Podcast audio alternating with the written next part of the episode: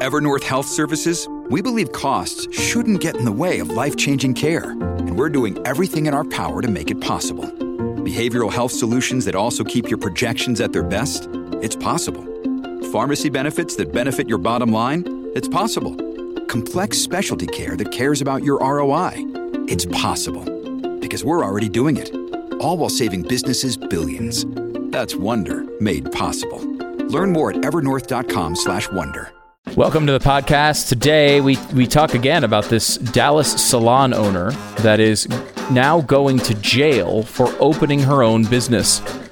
A remarkable story that is developing in a b- bizarre, unconstitutional way, it would seem, especially as Texas announces that salons can open up on Friday. They're putting up someone who opened their salon a couple days early in jail. All the people that are out of jail uh, for committing crimes, yet she's going in.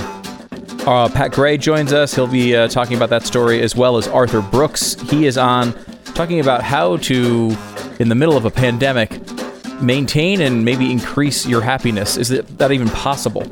Uh, he has a great way of thinking about that, and Arthur Brooks is always really good. Uh, and we uh, have uh, Joe Biden, a new poll showing that a decent amount of Democrats want him replaced as the nominee. Is this actually reality? We'll get into that as well. Don't forget to subscribe to this podcast and rate and review it. Also, so search for Stu Does America. Uh, that's my show. And uh, subscribe there as well. Uh, you can use blazetv.com slash Glenn and use the promo code Glenn for 30 bucks off. They're getting rid of that offer soon, so if you are interested in getting the 30 bucks off, you might want to pull the trigger on that. blazetv.com slash Glenn. Here's the podcast.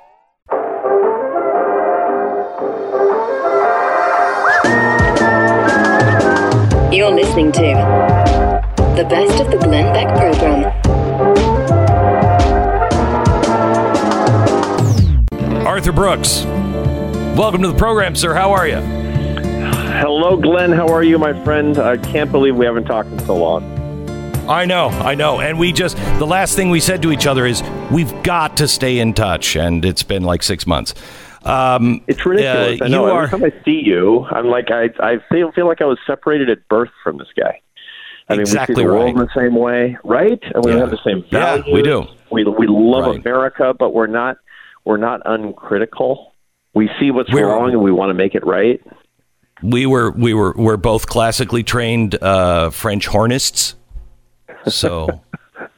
Oh no, that's you. I don't. No, that's that, was just you. Um, anyway, so uh, Arthur, you are now uh, teaching at Harvard Kennedy uh, School, and uh, you're. What, what exactly is the class you're teaching? What is it you're teaching? So I'm a professor of leadership at Harvard, and, and I span two schools. The Harvard Kennedy School is the policy school at Harvard, and, I, and the Harvard Business School is obviously HBS, is where people get their MBAs. And I teach classes in leadership uh, at the policy side, and I teach classes in happiness at the Harvard Business School. It's the most incredible opportunity I've ever had. I just finished this super popular, very oversubscribed class called Leadership and Happiness to my MBA students right before they all had to leave and not come back. Now, do the the, the does the school and the students do they know how much of a free market guy you are? well, I think you know it- most universities in America today they'll accept a free marketeer on a case by case basis.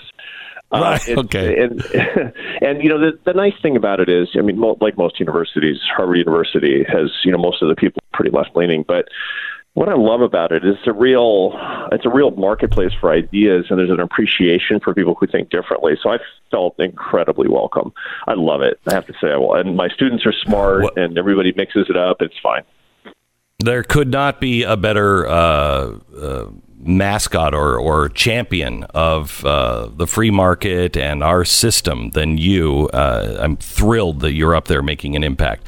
Um, I want to talk to you a little bit about an article that you just wrote on happiness uh, and fulfillment because we have something that we're not really talking about. One of the real unintended consequences of of what's happening with COVID is people are wildly lonely, loneliest the, the according to research, loneliest Americans have ever been, uh, and we have real fear, uh, doubt. People are going to be, you know, many people have already lost their job that just does horrible things to people. So I wanted to talk to you about mm. happiness because in this article you you said that there's there's three equations, and I want you to take us through the three equations of of how we can get better. Yeah, no, I appreciate that. And and just to even back up a little bit, the loneliness thing is a really interesting problem because most of us we leave our relationships up to our circumstances, and and then and then we can't. I mean, most of us actually feel good when we're with other people. Uh, maybe not in a you know bustling party, but seeing other people. But we don't know why we feel good, and there's an answer to that. And the answer is that there's a neurotransmitter that's created by the human brain called oxytocin, not to be confused with mm-hmm. OxyContin, obviously, but they're actually similar right. insofar as that oxytocin makes us feel physically good. And when people are really lonely, they'll take drugs because they actually want to substitute for it. This is one of the reasons that they found that 20% of active duty troops in Vietnam were addicted to heroin but when they were when they came back and they got their oxytocin in their brains, which came from contact with others, 95% spontaneously stopped using heroin on their first day back. This stuff is super wow. powerful.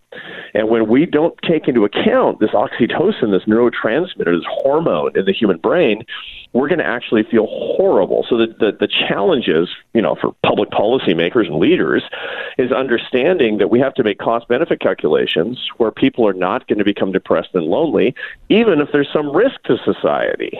It's very important. And right. for the rest of us, we have to understand that and make decisions where we can get our fix of the oxytocin that God wants us to have. So uh, I, I, don't know if you uh, remember Jon Huntsman Sr., uh, but he was a friend of mine and, you know, grew up dirt poor, became a billionaire, and a guy that really had everything. Had a great family, had a great business, great reputation, more money than, you know, the Holy Family, but you know the Holy Family was poor. But um, I mean, just had just had a lot, and you would look on the outside and you would say, "This guy, there's no way this guy couldn't be happy," and he was happy. He was fulfilled. But he taught me something. One of the first times he kind of became a mentor of mine. And we were just walking around in his yard, his backyard, and and uh, he said, "So, Glenn, how much is enough?" And I said, "What?" And he said, How much is enough? And now here's a guy who's walking around. And we were on the side of a mountain that he owned. And I said, uh, I, I, don't, I don't know. And he said, Well, you have to decide. And you have to decide right now. He said, Because when you get there, you won't recognize it because it won't be enough. So you have yeah. to recognize it now. Uh, otherwise, yeah. you'll always be pursuing it. Yeah, that's right. And and the the key thing is that the key thing to remember is that there are basically four things that your brain is telling you to chase that are idols and they won't bring happiness. And there are four things you should be chasing. So here's basically so I'll give everybody a second who's listening to us, all million that are listening to us right now, pick up a pencil. Okay. So the four things that your brain, that Mother Nature is telling you you really, really want are money, power, pleasure, and fame. And fame means prestige or whatever. It means the admiration of other people, okay? Money, power, pleasure, and fame. Those are the things wow. that Mother Nature. If you get it, you'll finally be happy, man. But they're wrong. They're idols. Yeah, big time. They're 180 yeah. degrees off of what you really want. Here's what you really want that'll actually give you enduring happiness faith, family, friendship, and work that serves others and where you can earn your success. That's it. That's your happiness portfolio. Those are the places where you're supposed to put your deposits. Mother Nature, by the way, doesn't care if we're happy. I mean, notwithstanding this thing I talked about, this oxytocin in our brains, Mother Nature, she's like, yeah, yeah go get famous and you'll finally be happy. You'll be on the hedonic treadmill, on the hamster wheel of life for the rest of your life. That's why Jon Huntsman said, Glenn, what's your number? Why? Because that's the only chance, if you can answer that question, to get off the treadmill. Mm-hmm. And it is, it's again one of the reasons why I left Fox is because I wanted, I noticed that I was starting to want the fame. And I knew, because I'm an alcoholic, I had already washed out once, I knew these things. And as the minute I wanted it, I, I realized I'm going to destroy myself. I mean, it, and that's why people who are famous generally will sell their soul, or if they're powerful in Congress, they'll sell their soul because they want it and they just keep trading away the things of real meaning and value. Oh yeah, no. It's, fame is a really it's it's the worst of the four, by the way. So you can be quite happy battery and- and acid. with money, with money. If all, but it, fame, you can only ever be happy in spite of it, and yet people really, really want it. And this actually comes from evolutionary biology. So evolutionary biologists will say that people want, you know, this ratio of people who know you versus the people you know. You want that to be really, really high because you're more likely, if you're a you know troglodyte 500,000 years ago, you're more likely to get more mates if you have prestige. The problem is in the in the current world, we've taken the ability to become famous to these incredible heights. You know, we can, you can, anybody can be a ce- celebrity on YouTube if you just do it right. And so the result is that our brains are saying, "Get more famous, get more famous," and yet everybody you talk to who's achieved fame they'll say, I can only ever be happy in spite of it, but I keep running toward it. I can't, I mean, you have the presence of mind because you're actually somebody who has battled idolatry, who has battled addiction. But these are, these are real addictions money, power, pleasure, fame. These are real addictions. You beat it once, and so you know what it looks like. You know what the monster looks like. And that guy, you know, it's like trying to get in your house all the time. So you say, hmm, Yeah. I'm going to go do something else. And it's, I really admired that when you did it because I knew what you were doing because I, I knew you. And I said, boy, Glenn is really has presence of mind. This is, this is, it was very adroit. And it's really weird, Arthur, because our kids are they're just pursuing fame. They the YouTube, Facebook, they're they're all of society is teaching us the exact opposite. Um, and it's encouraging it, and they're looking for fame. And I'm telling you, I think you're you're absolutely right that it's the worst one. It's battery acid to the soul, and even when even when you when you recognize that as you as you become less famous or whatever you're there's something in you that's like don't no don't no no no and you, it's You're gonna crazy Die. You're going to die. yeah it's crazy it's really It's crazy It really is. For sure. And most people, you know, even adults who are not trying to become YouTube stars, what they want is this admiration. So it's a it's a form of local fame called prestige. I want the right people to admire me. And it's just the admiration of people that people will they crave so much and they work so hard to get. And, and you recognize that you know, at the end of the day, the people who admire you, they don't care if you die. They don't And it- care. and if and if you if you uh, it's why I think there are so many people that are unwilling to speak out on things like the Me Too movement. Me Too movement, it's good. It we need the balance. You know, we it's made some good things, but it's also been just battery acid on on liberties and and justice and and truth. And people will just line up to just parrot whatever it is because they don't want to lose their prestige. They don't want to be a pariah. Nobody wants to be a pariah. Yeah, you want to. It, it tends to turn people into pleasers, it, and you know I'm going to serve you know the the trivial desires of other people. It'll it'll basically take away your dignity in the end because you know it, you know whether Fox News or MSNBC or whatever, still these are profit making organizations, and they'll just trot you out, Yeah. man. Again and again and again, they'll say they'll basically instrumentalize Glenn Beck, and you're not an instrument. You're a human being. You're a child of God you have dignity and only you at the end of the day and a few other people you know your spouse your kids your friends are the people who will stand up for your dignity that's why when you stood up for your own dignity and said i'm going to go my own way i admired it so much and you know each one of us most people were listening to you i mean they they they follow you they admire you they take your lead they love your leadership and they say, well, yeah, well, it's different. I mean, Glenn and Arthur have a different kind of life than I do, especially Glenn. He's a big famous guy every single person faces these decisions all the time. We Yes. face these decisions constantly. Am I going to sell myself for a symbol of myself, or am I going to remember who Yes. I am and and and hew to that? It's really important We- that all of us have this. we we sell our soul we become that hollywood star or whatever every time we edit a picture of our life or we take the perfect picture of our life and post it on facebook and don't post what really is going on. You know what I mean? We don't Yeah. you don't see your life a mess. Everybody is is skewing it, which makes things worse for you because you're not living that life, uh, Right. and it makes it worse for everybody else because they're like, well, they're living that life and I'm not. It's horrible. Yeah, no, see, it's horrible. So you're setting up your you're you're advertising your fake life and consuming the fake lives of others. Yeah, I got something that's going to blow your mind actually um, on this because I've been Okay, I've wait, wait, wait. research on that. You got we got to go right. The, give yeah, give it. Give me one minute, and we'll come right back with what's going to blow our minds. Uh, more with uh, Arthur Brooks in just a second.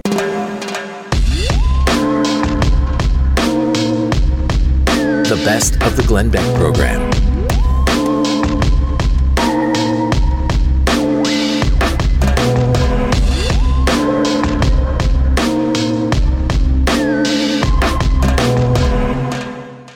Voters three to one say the national media is not aggressive enough reporting Joe Biden's sexual assault allegations. When you look at another poll, a new poll out shows 26% now of Democrats want Joe Biden to be replaced because of this. 26% say he's got to go. So let's break this poll down here for a second before we get into the facts. 61% of Democrats believe that Biden appeared very credible or somewhat credible during his interview with Morning Joe, where he denied the allegations. 61% of Democrats somewhat credible six only 61% when you when you have 40% of the American Democratic Party saying uh, he's not credible on this do you have a viable candidate honestly 26% of the Democratic Party would move to replace Biden after watching the video. 61% say they found his denial at least somewhat critical, uh, credible and should remain the nominee. The number includes 28% of Democratic women. Uh, only 28% say that he should remain. Really? Younger women voters are the most likely to want Biden replaced as the presumptive nominee of the Democratic Party. 40% of voters under 45 agreeing that she, he should be replaced. 40% under 45. And 15% of older voters say he should be replaced. Among general voters, so this would include the the Republicans and the the independents. If you don't get independents, you don't win. Among general voters, only 41% say they found his uh, denial somewhat credible or very credible versus 38% that say it's not credible at all. This is going to be a problem because he's badly polarized um, on this. And, you know, when you have two candidates and they're both polarized, you don't usually make a change. You're like, I'm not going to change horses. I know what this guy is. And I may not like this guy, but I know what this guy is. And we're fine. If you don't believe that, you know, we're fine under Donald Trump, well, then you're going to vote for really probably anybody. Um, but when you have two guys and one is Joe Biden and it's of the Democratic Party, it exposes the Democratic Party for who they are. It exposes the media for who they are. And it would expose you. I think there's I think there is 25 to 50% of the voting public, nah, 50 is too high. 25 to 35% of voters in America that would go, "You know what? I, I just I I'm not going to sell me out. This is it bothers me, and will pass on him. That's going to be a problem. Uh, yeah, I think people will overlook a lot when casting a vote here. A lot of people have their minds made up on Trump. You know, this is a pretty Yeah. partisan country at this moment. Um, you know, we've been even seeing evidence lately of people coming out and saying, "I believe Tara Reade and her assault accusation, but I'm still going to be voting for Joe Biden." Which is, uh, what are you saying about yourself when you're saying? hey, you know who would be okay for me to endorse as a candidate? A rapist. That is a uh, that's a it's a hell of a, a standard to set for yourself. Yeah, if you believe, uh, unlike, I mean, what Donald Trump said, you know, on that bus uh, years ago was really offensive, but that was really sick, over the top guy talk. Now that doesn't mean that that didn't did, did, did he you know he said that's what he did, but you know Right. guys say a lot of stuff.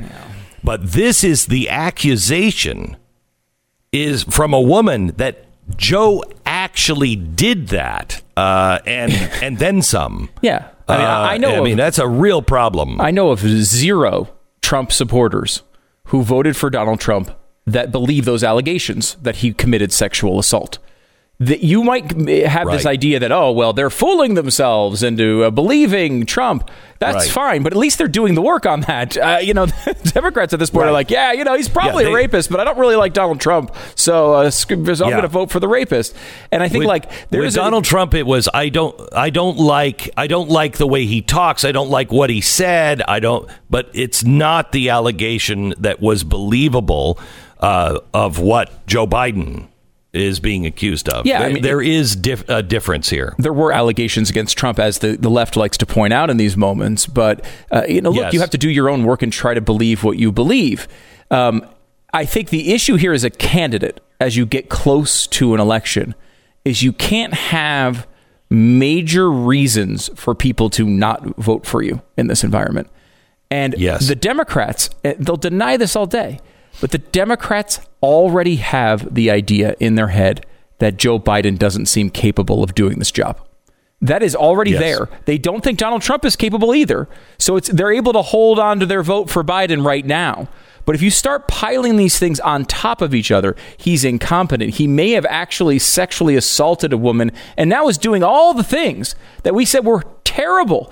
All this scrutiny about her character, all these questions about her claims, all of these things that are going on now that you have set the standard that we're not al- these things should not even be allowed in polite society as of two weeks ago and now you're having to justify and backtrack on all these things that you said people hate doing that and so they're trying to find their little pathway into continuing to be able to justify this vote for Biden. Right. And if you keep piling things like Because- this on top of each other, they're not going to be able to find it. Yeah, well, they they will find another reason. Nobody wants to admit that the standard that they've been holding up that has destroyed people's lives is the wrong standard. Nobody wants to be that wrong. Um, only the real brave will. So they will find another reason, uh, and it could just be the straw that breaks the com- camel's back. I mean, if you look at, I have the eight accusers in front of me. You have uh, Amy Cole uh, helping run a reception for about 50 people in 2008. Biden arrived. She introduced, uh, they introduced him to her. He leaned in, squeezed her shoulders, and delivered a compliment about her smile, holding her for a beat too long. Um, okay. Eh, I think he's just kind of a creepy dude. Uh, that doesn't. That's not assault. Number seven, Amy Lappos, former congressional aide, uh, Democratic political activist, claimed that during the 2009 political fundraiser or fundraiser in Greenwich, he touched her inappropriately. She said it wasn't sexual, but he grabbed me by the head. He put his hand around my neck and pulled me in to rub noses with me. When he was pulling me in, I thought he was going to kiss me on the mouth. I never filed a complaint, to be honest, because it was the vice president and I'm a nobody. Wow, is that a problem? Uh, Caitlin Caruso said four years ago, the age of 19, uh, survivor of sexual assault, spoke at an event on sexual assault, University of Las Vegas, when Biden was attending. Um, after she shared her experience of sexual assault, Biden rested his hand on her thigh. Even though he squirmed, uh, she squirmed in her seat to show her discomfort. He hugged her just a little too long. It doesn't even really cross your mind that uh, such a person would dare uh, perpetrate harm like that, she said. These are supposed to be the people that you can trust. Okay, so again, just inappropriate and possibly just a creepy dude, but not sexual assault. Also consistent with each other, right? Like all these yeah, claims all of these are- very consistent. Yeah, and and all of the pictures, you mm-hmm. know, of him sniffing hair and saying really creepy things to girls. But that again is you have to make the decision. Is that just an old man who this because this is his excuse? Look, I grew up in a different age. Blah blah blah. I, I I'm sorry. I even if I buy that, Grandpa, you know, you can't continue to do that. You know, when, everybody had somebody in their in their family growing up. I mean, depending on your age, if you're at least my age, you had somebody growing up uh, that was you know older in the 60s and the 70s. Uh, and they were still like you know talking about coloreds, uh, you know, or whatever, and you know they may not have had any malice. It's just the world they grew up in. And at some point you were like grandpa stop saying that. You got to stop saying that you know? And this time grandpa's going to be the president of the united states. And we keep saying to him hey stop hugging people rubbing noses with them and saying really creepy things to girls he just won't stop. That's the problem. So then you have a former White House intern. She said she was there in uh, 2013. She was trying to exit the basement of the West Wing when she was asked to step aside. Biden uh, approached her, uh, shook her hand, and introduced himself. During the encounter, she said, Biden put his hand on the back of my head and pressed his forehead to my forehead and said, What a pretty girl. Oof. Grandpa, stop. Uh, Lucy Flores uh, wrote an essay. She was working for Biden in 2014, just before speeches. We were ushered to the side of the stage where we were lined up uh, for introduction. I was taking deep breaths and preparing myself to make my case to the crowd. I felt two hands on my shoulders. I froze. Why is the vice president of the United States touching me? I felt him get closer to me from behind. He leaned further in and inhaled my hair. I was mortified. I thought to myself, I didn't even wash my hair today, and the vice president is smelling it. And also, what in the actual F? Why is he doing this? She said. My brain couldn't process what was happening. I was embarrassed. I was shocked. I was confused. Um, then you have the next accuser, Sophie. Sophie was one of 50 sexual assault survivors. She appeared on stage with Lady Gaga at the Oscars, blah, blah, blah. When met uh, and heard about her, you know, uh, her experiences, he responded by clasping her hands and leaning down to place his forehead against hers. The moment was photographed and went viral. Uh, she said she, he just crossed the boundary into my personal space at a very sensitive moment. He emphasized that he wanted to connect with people, and of course that's important. But then again, all of our interactions and friendships are two way street. Too often it doesn't matter how the woman feels. Okay, so all of those are things that you could dismiss. You could just say, okay, Grandpa, stop it. You could dismiss that. But those things added on top of what Tara Reade said and some of the other accusers now that are coming out, because there's a couple of other, that 14 year old girl whose I think mother said no, it was the wrong year, maybe. But remember, you facts don't even matter. They didn't even know where the house was or anything else.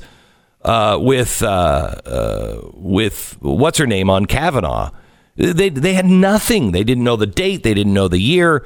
This 14 year old girl said she was really uh, humiliated in lockstep with the others. Tara Reeds is the only one that steps out and is out of the norm uh, to where it's an actual assault. And it's a bad description of an assault.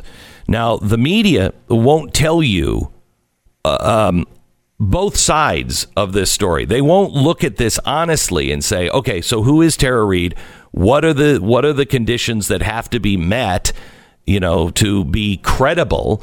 Uh, who's Joe Biden and was he there? All of these things. We've done uh, our homework, and I can't give you an answer because I wasn't there, but I can give you both sides in an honest way so you can decide because nobody in the media is doing that. That's tonight, 9 o'clock, only on Blaze TV. You can find Blaze TV on Pluto TV. Uh, you can watch it live there at 9 o'clock. You can also, that's free. You can also watch it on uh, our YouTube page. Um, at uh, 9 o'clock. But if you want to watch it at your own convenience and live, blazetv.com slash Glenn. This is the best of the Glenn Beck program.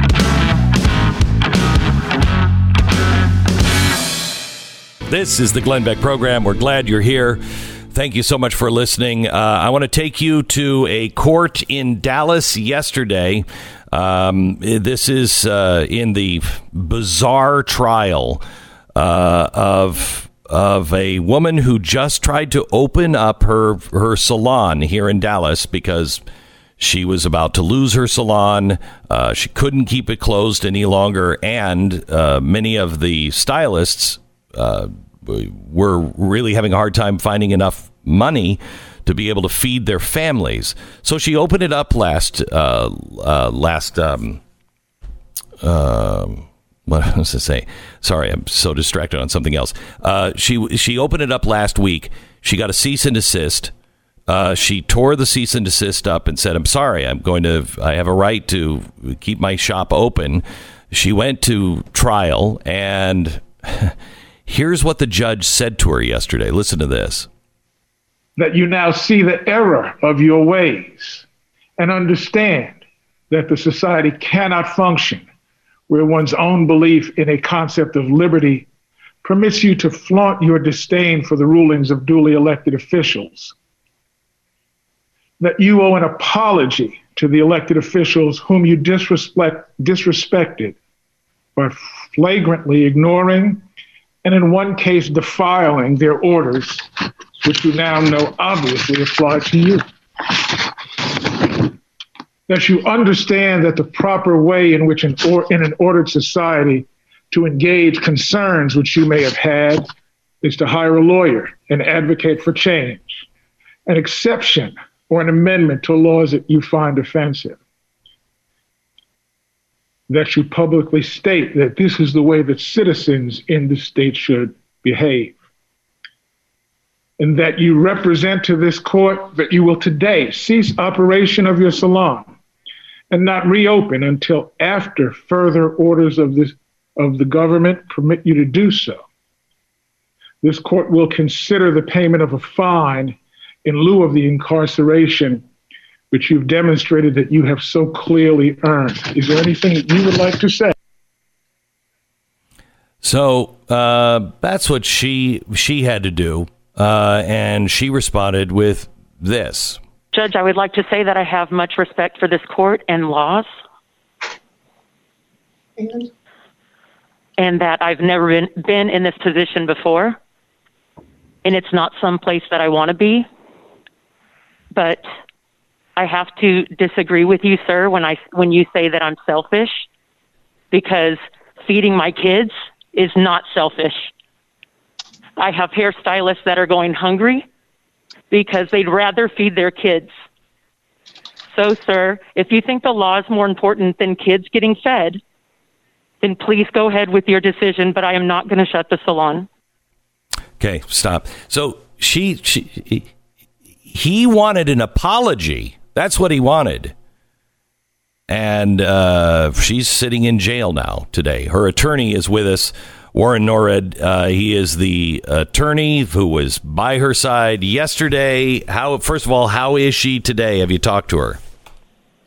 Not had a chance to talk to her. We're in the process of setting that up, setting her account set up. It takes a few minutes when somebody first goes to jail. And, and there's no there's no bail, right? Boyfriend. No, there's no bail. Uh, and so our, we have a remedy, and the remedy is the, the sole remedy is a writ of habeas corpus. And so we're in the uh, in the process of writing that, and then we'll file an emergency motion to set bail uh, before the Supreme Court. And that'll I hope to have that filed this afternoon. So, have you ever seen a judge say, "Apologize," or "I'm sending you to jail"? I have never seen that. You know, it reminds me of the that you got to bend the knee. You know, this is about right. heresy. This is not about the rule of law. You have stood before this court and, and found guilty of disrespect. Uh, it, even though, and it's one one thing is she was saying, no, I, I don't like you. I don't think that you have any authority, and and you know, but that's not it. it this is somebody. Is she's a humble woman. She's had, you know, in situations like this, you see a lot of egos go crazy, but she's been she's been great, and she understands where she is and and she understands that she's at the tip of the spear. You know, she represents hundreds of people that are in the same exact boat because politicians are passing laws by executive authority instead of the standard normal procedure that they're supposed to use. So they're not following the rule of law, but she's supposed to. Right, and so uh, because she didn't break a law, did she? I mean, it, it, these aren't laws that have been passed. What what what did they convict her on? Uh, this is a good question. They they they say that she's breaking the the what they're calling an ordinance, but it's the fourth amended emergency regulations that's passed by nobody but simply uh, uttered by the mayor of Dallas, which is, and he gets his authority supposedly by leaning on the county judge Clay Jenkins, who gets his authority supposedly by leaning on the executive order of the governor. So all of these people are passing up and down this this nebulous authority when our Constitution the state of Texas says Article Four, Section Eight, if you want to de- deal with disease threat, and it uses that clause, disease threat in the Constitution, you call a special session you make all the laws you want. It does not say what they're all doing is they're all going to the Disaster Act of 1975 that delegated a bunch of power to, in, in the case of emergency.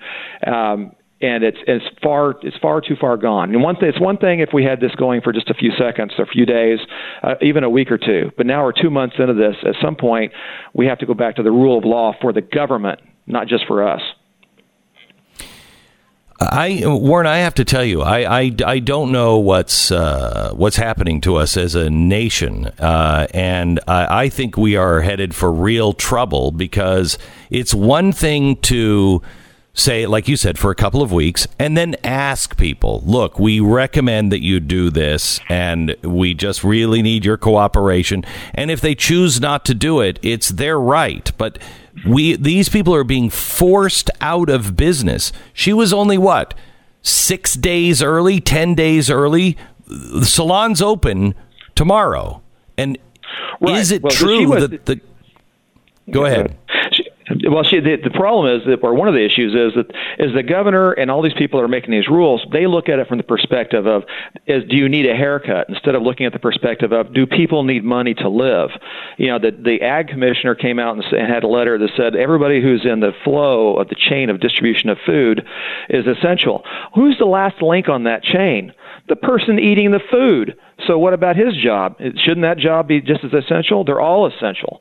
And, and the problem is that is that you they, the executives that are making these decisions are not thinking through what this really does to people, and so you get these strange. Uh, incongruities. You know, a liquor store is essential. A daycare, you know, where where three year olds are are eating each other's snot, that's essential, and you can do all that.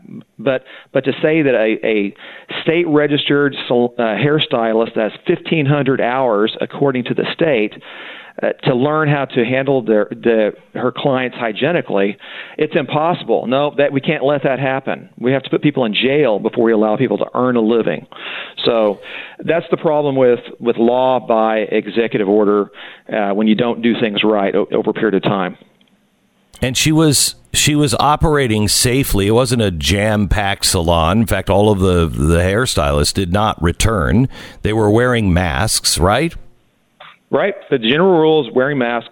Of course, what was really what's tragically ironic is that the cops that come in, they weren't wearing masks the first time. She had to tell them, no, you got to put masks on. They had to go back to their car and get the mask. So, yeah, this this is the the rules are as I make them up as I go along. And and then we're going to decide uh, how to treat you if you don't bend the knee and, and follow our rules. So it, it's a it's a natural consequence of not following the rules for the government that they cause laws that force other people to look like they're guilty.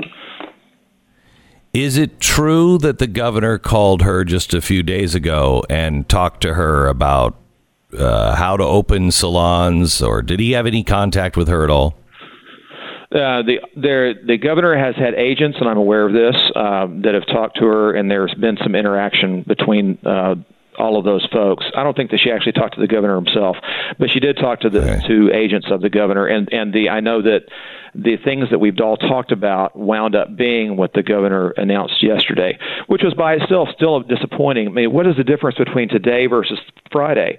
The problem is the governor's not looking at what's really going on. There are hundreds of salons and gyms all over the state, and a lot of them have called me you know that, that said, "Look, can you help me out because I've got this code enforcement guy that's that's coming by and harassing me all the time."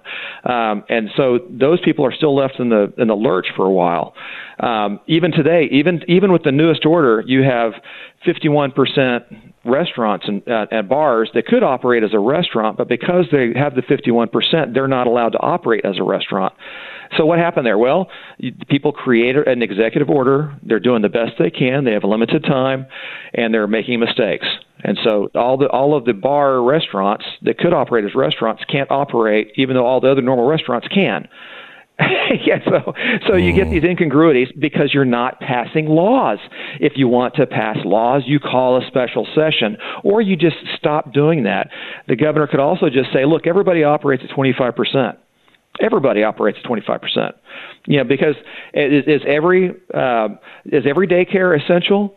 Is is every Home Depot essential? Uh, all of these jobs, we need these access. We need access to all these organizations.